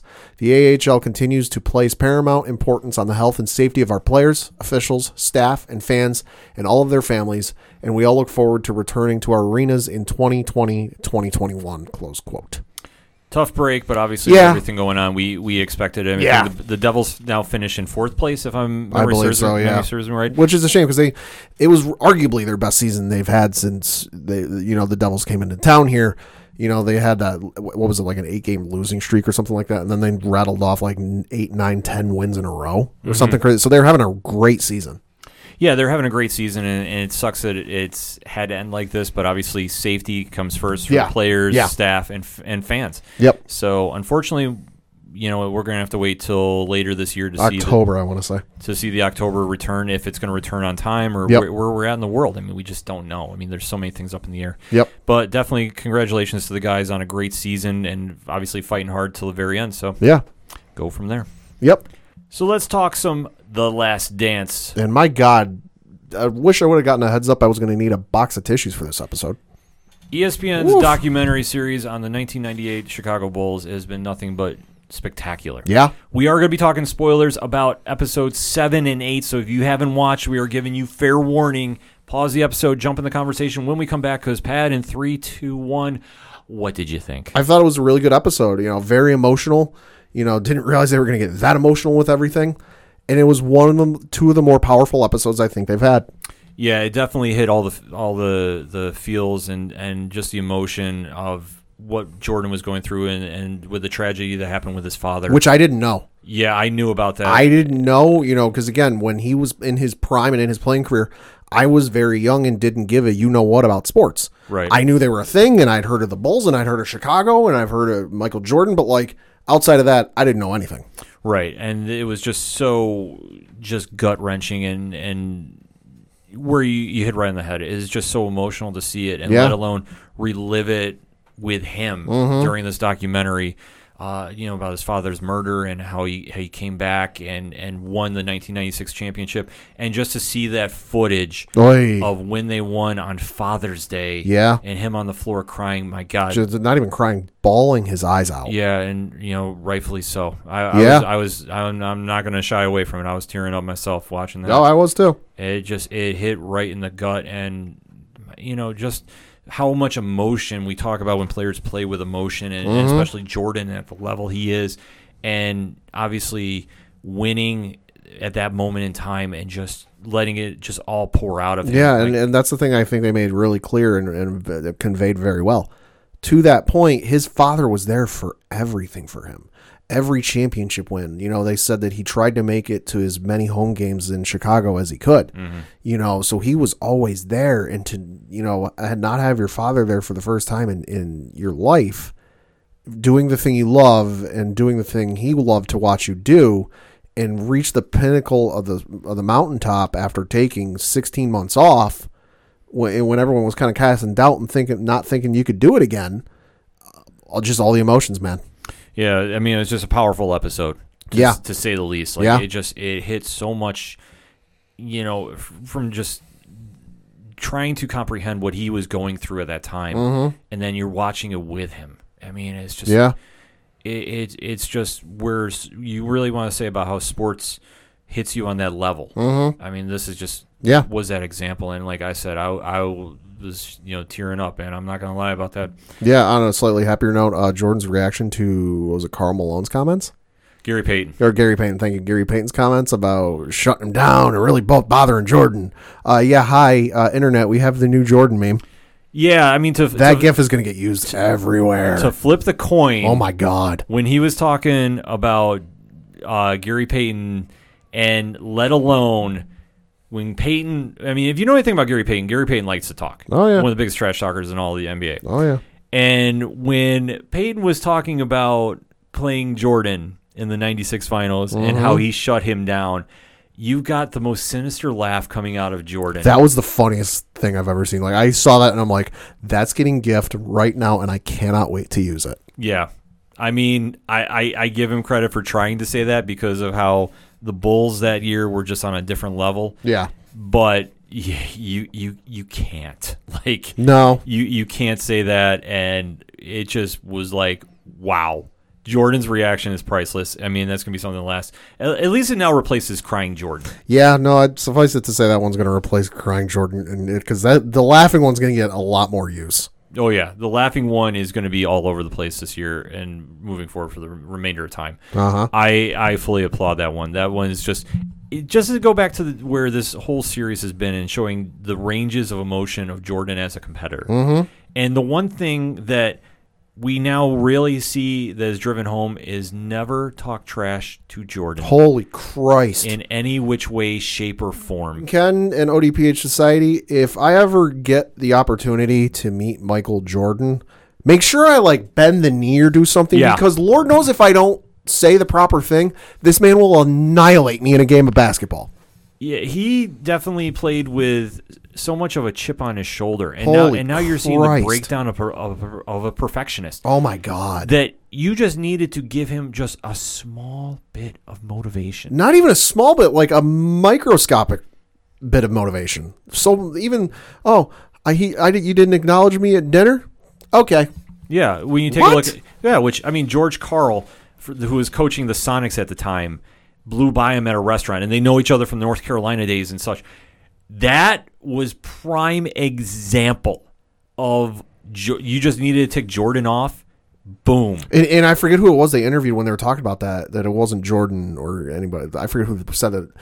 They were like, yep, that was a mistake. Yeah, and even to the point where he was talking about the guy from the Bullets, uh, the Bradford Smith. Oh, yeah. Which, I mean, I remember hearing about that story.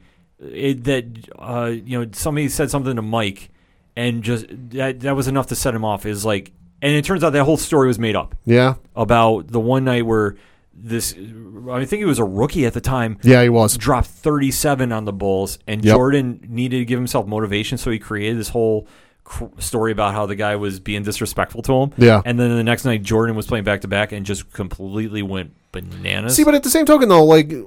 At the same time, like okay, it's a fake story. I can see it happening though, just because oh, I could fully see just it because happening. You get a rookie, you know, high expectations and, and a lot of anticipation, and you know, you know, motive, you know, the emotions are through the roof. You know, oh, I'm getting ready to play Michael Jordan, the best player in the world, and oh, I just dropped thirty-five on him. I'm going to talk all sorts of trash. Like I can see that happening. Is it advisable? No. But I can see it happening. Oh, I can fully see it happening. But this is just where Jordan excelled at. That. To get himself in a proper mind frame. Mm-hmm. And like I say, you're you're seeing both sides of him that we as the public have never seen. No. That just the mental preparation he did for games. And this was just a regular season game. Like, let's talk about the Washington game for a second. Yeah. It was a regular season game. It wasn't playoffs. So there was nothing on the line. There was nothing there. To give himself a story to get motivated after a bad loss mm-hmm. and see the reaction to that. Is astonishing. I was sitting there blown away by it. Mm-hmm. I couldn't believe that this was happening in front of my eyes to see the level that Jordan would go to. And I thought another thing, too, was when he was t- uh, talking about wor- being a teammate. Yeah. And how he would push his team and just really go to a different level with yeah. them. Just to see about his leadership was really intense. I yeah, mean, yeah. To the point where he was breaking down, talking about his his leadership role. And he goes, mm-hmm. the one thing you can say is, I wanted to win more than any anybody, oh, yeah. but I would never ask my teammates to do something I wouldn't do. And that was so strongly delivered. Yeah, yeah. It resonated. Like, yeah. I remember, like, that was my big takeaway from that episode. Because just to hear that, you could hear how he approaches things. Mm-hmm. And it's literally win or die. Yeah. That is literally his mentality when it comes yeah. to stuff like this. Yeah. But you see that in all the great athletes. Yeah. You know, the Tom Brady's, Derek Jeter's, the Michael Jordan's, the Wayne Gretzky's. That what was Jeter's thing for his entire career with the Yankees? If we don't win the championship, the season's a wash. Yeah. You know, this the season ain't worth it. Brady, it's the same thing. You know, you Kobe was the same way. You know, if if the Lakers didn't win the championship, well, I, great, I played some seasons and might have gotten some accolades, but it don't mean nothing. Yeah, and that just goes to show, like, the mental game is just the strongest part of Jordan's abilities. Mm-hmm. Just how he would get himself into a mind frame to go out there and just deliver night after night after night. It's absolutely uh, just admirable. And just to see that what it ultimately boiled down to is the ultimate competitor and just the preparation mm-hmm. to be the ultimate competitor. Like, yeah. He's not out there to make friends with everybody. And no. I don't think he... That's, what's, that's what the later in life is for. Yeah, he just did not even care about that. That for him, it was, I'm going to win. You're either with me or against me. Because even there, I'm not even to your, I'm not even out there. I'm not out there to make friends point. You know, when they brought up him filming uh, Space Jam, mm-hmm. and then, you know, oh, I need to train. I need to, oh, I'm Warner Brothers. Oh, okay, no big deal. We'll we'll build a, a court on the on the back lot of, at our studio, and they built a full freaking basketball court. And he brought in Reggie Miller, Patrick Ewing, you know, all these big name players just to play pickup basketball, you know, no refs, call your own fouls. He wasn't doing it for fun. He wasn't doing it to rub elbows and, and trade stories and have some fun and make some and some deeper connections. He was scouting everybody. Yeah. He, so that he could, he and his trainer were scouting everybody so that when they got back to the season, oh, when Reggie Miller's here on this part of the court, this is what he likes to do. Yeah. I mean, he was just a brilliant strategist.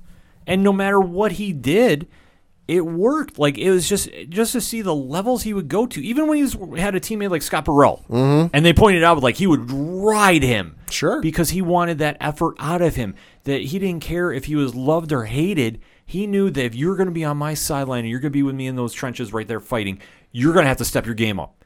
And if you don't, you're out of here. You're not going to be on my team. Just that whole just breakdown. And that is the core essence of this series. Mm-hmm. That for The Last Dance, this is how he treated him or treated his game from high school to college to yeah. the pros. And even when he decided, I know they touched upon his baseball time yeah. period, yeah. which, I mean, I don't really put a lot of stock in just because, I mean, I think he did it just to try proving people wrong. But to pick up a new sport like that at that stage, I, you know, I. Given I, his work ethic, I think, and now. Obviously, star power and name power, you know, but taking that out of it, I think he could have easily made the majors. He could have if he just, really wanted going. Just you look at the, because he had a very brief time frame in, in the minor leagues. They said in the documentary that they normally, somebody from the White Sox organization said we normally wouldn't start him at double A, that he would have started at low A ball, you know, but just because of the, as crazy as the media was going to be, we, you know, double A had the facilities to, uh, you know, hold those. But you just look at where he started, and they were talking about his work ethic and that he'd be the first one in the batting cages and he'd work off the off-speed pitching machines. And just you could see the they could see the improvements. And, and just to hear Terry Francona talk about it, which didn't know that one. Holy crap. Yep. Terry Francona managed Michael Jordan in the minors. You know, just to hear Terry Francona, who, one, much as I hate the Red Sox, he's won a title or two with them, so he knows a thing or two about baseball.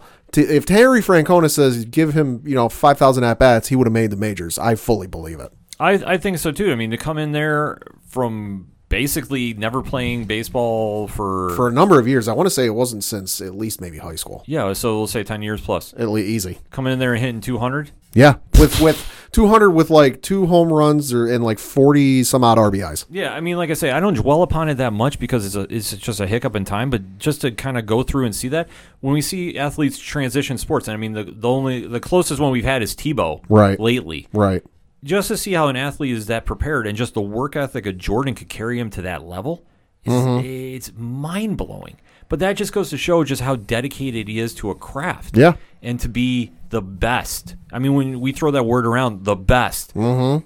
I don't want to say it's cliche, but it kind of is. This is where you really see how somebody becomes the best mm-hmm. and the preparation in every aspect of their life. I mean... It's like a weird obsession that we're watching, mm-hmm. you know, like a weird Truman Show, but it kind of is. Yeah. And just to see how Jordan translates that, I mean, you're seeing so many different sides of him that you never have seen. Oh, yeah. I mean, it's it, like it, it's been amazing to watch firsthand. Yeah. I have loved every episode I've seen of this. I, I sincerely hope that when this is all said and done within like a couple of months' time, they make this available to buy physically. Because I would love to own this just every now, not not frequently, but every now and then when I got no, nothing going on, you know, there's no movies I want to watch, there's no T V shows I want to watch, you know, no Netflix stuff. I uh, know I'm looking for something to watch now. Why don't I throw this on? No, absolutely. I, like I, I understand it's probably going to all be on E S P N Plus, but I would still love to own a physical copy of this. Yeah, I, I would love to get Jordan to autograph this. Yeah, but I, I would be I'd be scared that yeah I, I would say the wrong thing and. You know, he's going to be like, well, you want to go play some basketball for it? Yeah. And I'll and then he'll just complain. That'll be the last we ever hear of you. Yep. The O D P H will be retiring now. But overall, the series has been everything we've expected it to be. It's been a great relief with everything going on with C nineteen especially. Mm-hmm. Episodes nine and ten are going to be this coming Sunday night. Yep. As we are recording, so E S P N, nine p.m. Eastern Standard Time. So check your local listings wherever you're listening to us from.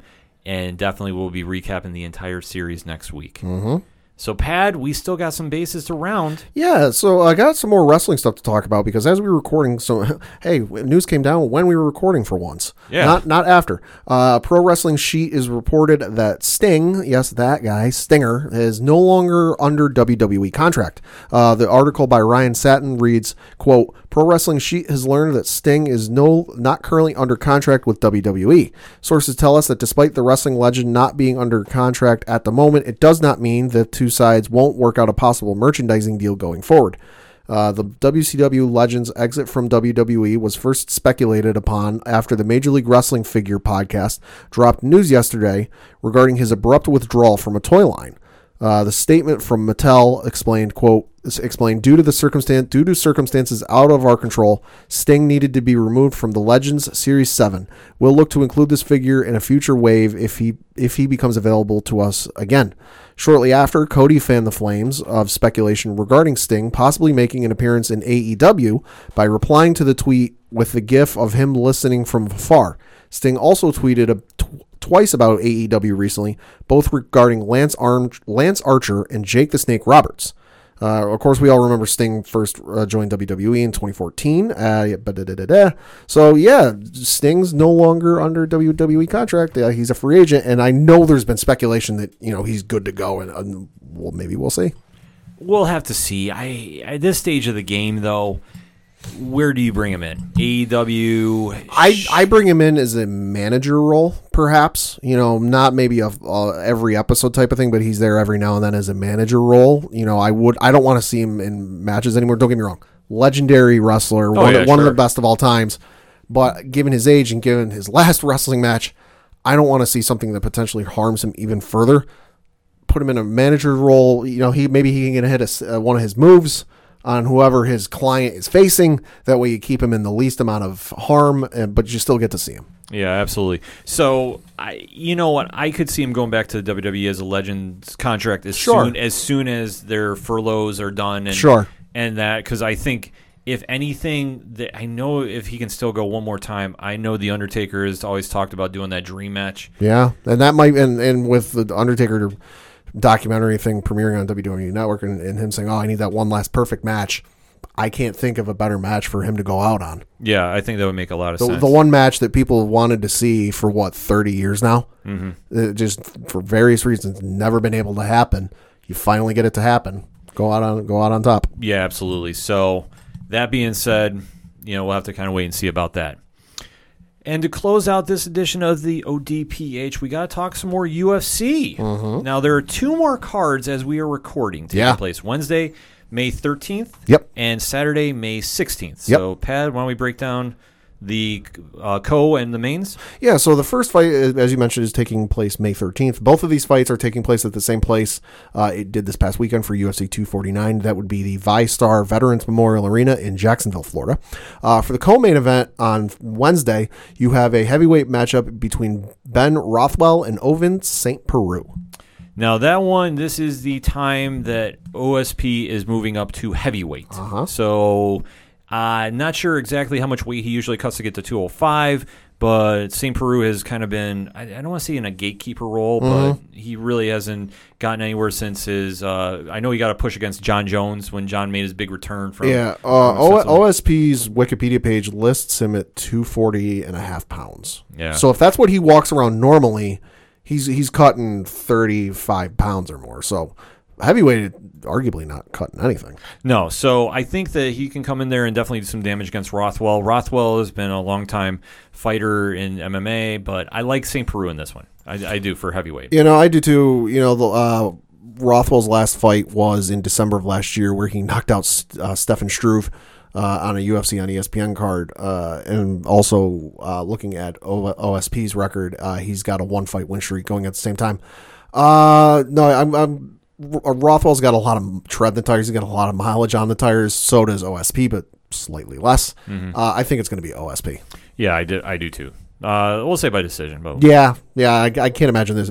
It, it might be like a late round knockout or something, but like not anything like Ngannou speed. Mm-hmm.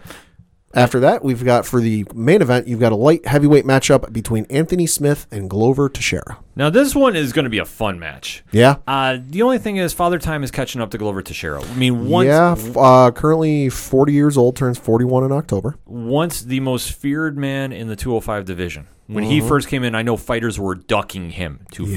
fight. So, obviously, he's on the farewell tour, shall we say, because once you hit the age of forty, it's you usually yeah. don't fight too much longer after. Yeah. Anthony Smith, longtime contender for the two oh five title. forty-seven professional uh, matches in M M A. Right. So coming back uh, on the quest to go fight John Jones one more time. I, I do like Lionheart in this. Uh, I think Smith is going to wear him out. I mean, he's the young gun, but they do strike a lot. So I expect yeah. this one's going to be a fun one. Yeah. I do like Smith with a stoppage. I'll okay. take that. Uh, should know uh, Glover Teixeira is on a, uh, currently a three-fight win streak. Uh, since he lost to Corey Anderson back in twenty eighteen, he's defeated Carl Robertson via submission. Uh, he beat Ion Kutalaba uh, via submission. Uh, and then he won, beat Nikita Krylov via split decision, uh, whereas uh, Anthony Smith is on a one-fight win streak. Of course, he, he lost to John Jones at two thirty-five, came back and beat Alexander Gustafsson at uh, U F C Fight Night in June of last year. Um, hmm. I w- you know, I'm going to say Glover in a, in a shocker. Just you know, okay. he, he's on a recent win streak. He's got everything going for him. Just shot in the dark. Yeah, we'll have to wait and see what happens there. Yep. Uh, after that, looking at the, because uh, it's all that's really sticking out to us for that card. A couple other names on that card just fighting uh, of note. Uh, Ray Borg is appearing on that card this uh, this Wednesday, and then you've also got Andrei Arlovsky showing up. Man, that man's been around forever. Yeah. Good Lord. Hold on, let me take a look and see how many fights that man's got in his career, because Lord have mercy. Holy shit, it's a lot. Uh, he's got forty-nine professional M M A uh, fights under his belt. The first one being, holy shit, uh, you don't want to know how old I was when this fight took place. Uh, his first professional M M A fight was on the ninth of April, nineteen ninety-nine in Saint Petersburg, Russia. Orlovsky has a lot of... We say tread on the tires a lot. God. Like, listen, I, I'm going to be one of these people that say it. I don't want to see him fight for no, his own safety. No, he's at that age. He takes a lot of headshots because he likes to strike. Yeah, he's he's he, he won two matches in a row uh, back in twenty seventeen and then early twenty eighteen. Uh, after he beat Stefan Struve in March of twenty eighteen, he lost his next two fights. Uh, and then he has a no contest uh, in a fight against Walt Harris. It, it was an over. It was overturned from a split decision win for for Harris uh, at two thirty-two. Then he lost uh, in April of twenty nineteen. Beat Ben Rothwell in July of last year, but then lost his last fight in November of last year.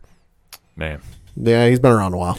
Yeah, I, I, I hope this is it. I, yeah. I really do for his safety. Yeah. I, I'm sorry. I'm just going to put it out there. So yeah. We'll have to wait and see what happens Wednesday night. Yep. E S P N Plus. Yep. And then Saturday night on E S P N. Yes. Uh, there's another card taking place. Uh, two fights that are sticking out to us on this one. Uh, the co-main event is a women's strawweight matchup between Claudia Gadela and Angela Hill. Uh, Gadela, I like in this one. Hill is going to definitely show up and scrap. Uh, Hill can definitely pull off an upset. I'm not saying she's not going to, but I do like Gadea in this one. I think Gadea always shows up for these fights. Yeah, looking at the uh, records, uh, Claudia is seventeen and four, uh, c- coming off a one-fight win streak uh, where she beat Randa Marcos via unanimous decision in July of last year. Uh, and then Angela Hill is on a three-fight win streak, uh, beating Ariane Carnelosi uh, at a U F C Fight Night in September of last year. Uh, she beat Hannah, Hannah Cyphers uh, via T K O at a U F C Fight Night in January of this year. And then she beat Loma Lukbunmi uh, via unanimous decision in February of this year. Uh, I, you know, I'm going to say Claudia, too. You know, Angela seems like a scrapper. You know, five of her wins are by knockout. She's got seven decision wins under her career. Mm-hmm. You know, but I, th- I think it's going to end up being Claudia. Yeah, definitely. You could see that one going either way. Yeah, and then for your main event, don't blink, don't take a bathroom break. This one might be over quick. Uh, it is versus is a heavyweight matchup between Alistair Overeem and Walt Harris. Man, this one is with a heavy heart. If I am not mistaken, I believe this is Walt Harris's first fight back since the death or murder of his stepdaughter. Oh, wow. If I am not mistaken. Uh, Pat, I know you got Harris's record. When was his last fight? His last fight was in July of twenty nineteen. Yep, it definitely was. Um, so with a heavy heart. Yeah. Um, I yeah. I, here, I, yeah. Here it is on his Wikipedia page. Uh, his daughter went missing at the end of twenty nineteen. She was reported missing on October twenty-fourth, twenty nineteen. It, it, it, yeah, no, th- this is his first fight since his daughter, the incident with his uh, daughter. Yeah, uh, man. Mm-hmm. Uh, with a heavy heart, man. Yeah. I, I, I am going to be rooting very, very hard for Walt Harris on this one. Mm-hmm. Definitely want to see him get the W here. Yeah, no, uh, nothing against Alistair Overeem. Uh, he, holy shit, if you, we thought uh, Arlovsky's got a lot of fights under his career. Overeem's got sixty-four matches under his belt, uh, forty-five and eighteen. It got a one-fight losing streak, uh, losing to Rozenstruik uh, back in the end of de- in, in December of last year. Whereas Walt Harris uh, got a two-fight win streak going on. You know what? Given everything that's going on with Walt Harris, I've seen this kind of thing before. Uh, most notably, I forget who the gentleman's name was, but at the time, this was a couple of years ago. He played for the Baltimore Ravens. Uh, he was a receiver. I, that's all I can remember. Uh, and he was playing the Patriots on. They were playing the Patriots on a Sunday night game, and he absolutely smoked us. Torrey Smith? Nah, I don't remember who it was. Something happened, but something happened to a family member of this this guy's. That it was like a big thing. It was in the news, and, and something had happened to this guy. And, and hit us up, hashtag O D P H, if you know who I'm talking about. I, I remember this very vividly. That like, oh my god, that's, you know, terrible news. It's something that happened to a family member that they had just died like tragically. And he absolutely torched the shit out of us on a sudden. So I've seen this kind of thing several times before in sports where, you know, especially a couple of years ago, Isaiah Thomas's sister mm-hmm. uh, passed away, and he just absolutely lit up whoever the, the Celtics were playing. You know, Brett Favre famously, when his father passed away, and he went on to that Monday night game against the the the Raiders and threw like four touchdowns in the first half or something absurd like that.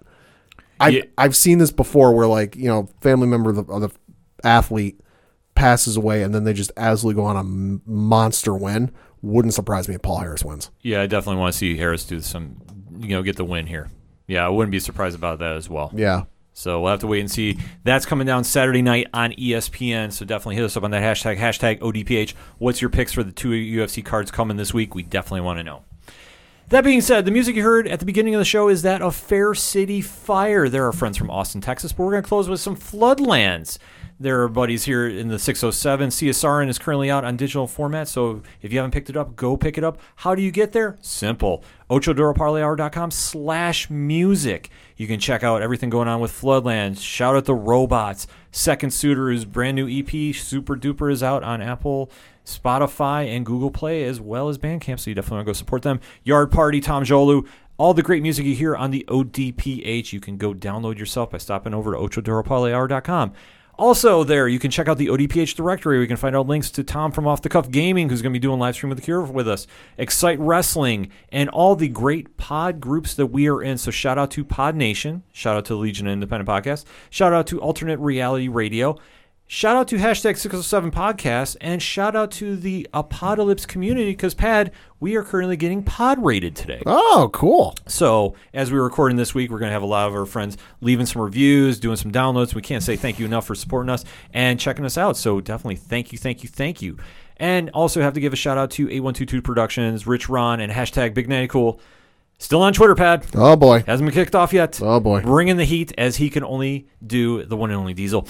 Uh, they have a lot of stuff going on. Their Patreon. So patreon.com slash 8122 Productions. You can check out the two new shows I have on there, which is I Love Movies. Ron has been killing it lately, doing a lot of movie reviews, and I don't know if we talked him into doing a Dark Phoenix one. We're going to have to kind of wait and see. I know he has a list right now. Oh, Jesus Christ. Of all Christ. the movies. Yeah, he, uh, he, we're, we're talking the recent Dark Phoenix movie? Oh, yes. Hey, let me, for those of you who haven't seen Dark Phoenix, I know I, I said this on your Facebook page yesterday for somebody who hadn't seen it, uh, but for those of you fortunate, f- those fortunate souls who haven't seen the newest X-Men Dark Phoenix movie, uh, if you want to see what the movie's like without having to pay money to see the movie, go light a pile of shit on fire and watch it for...